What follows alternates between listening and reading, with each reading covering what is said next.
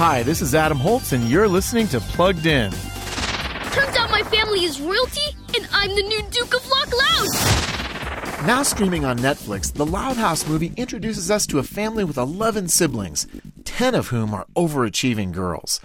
Then there's Lincoln Loud, the lone boy. He's average, but he wants to be special, like his sisters. So Lincoln digs into his family history. Before you know it, the whole clan is off to the Scottish town of Loch Loud, where they learn that they're actually royals.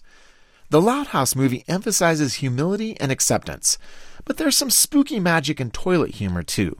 So we're giving the Loud House movie a 3.5 out of 5 for family friendliness.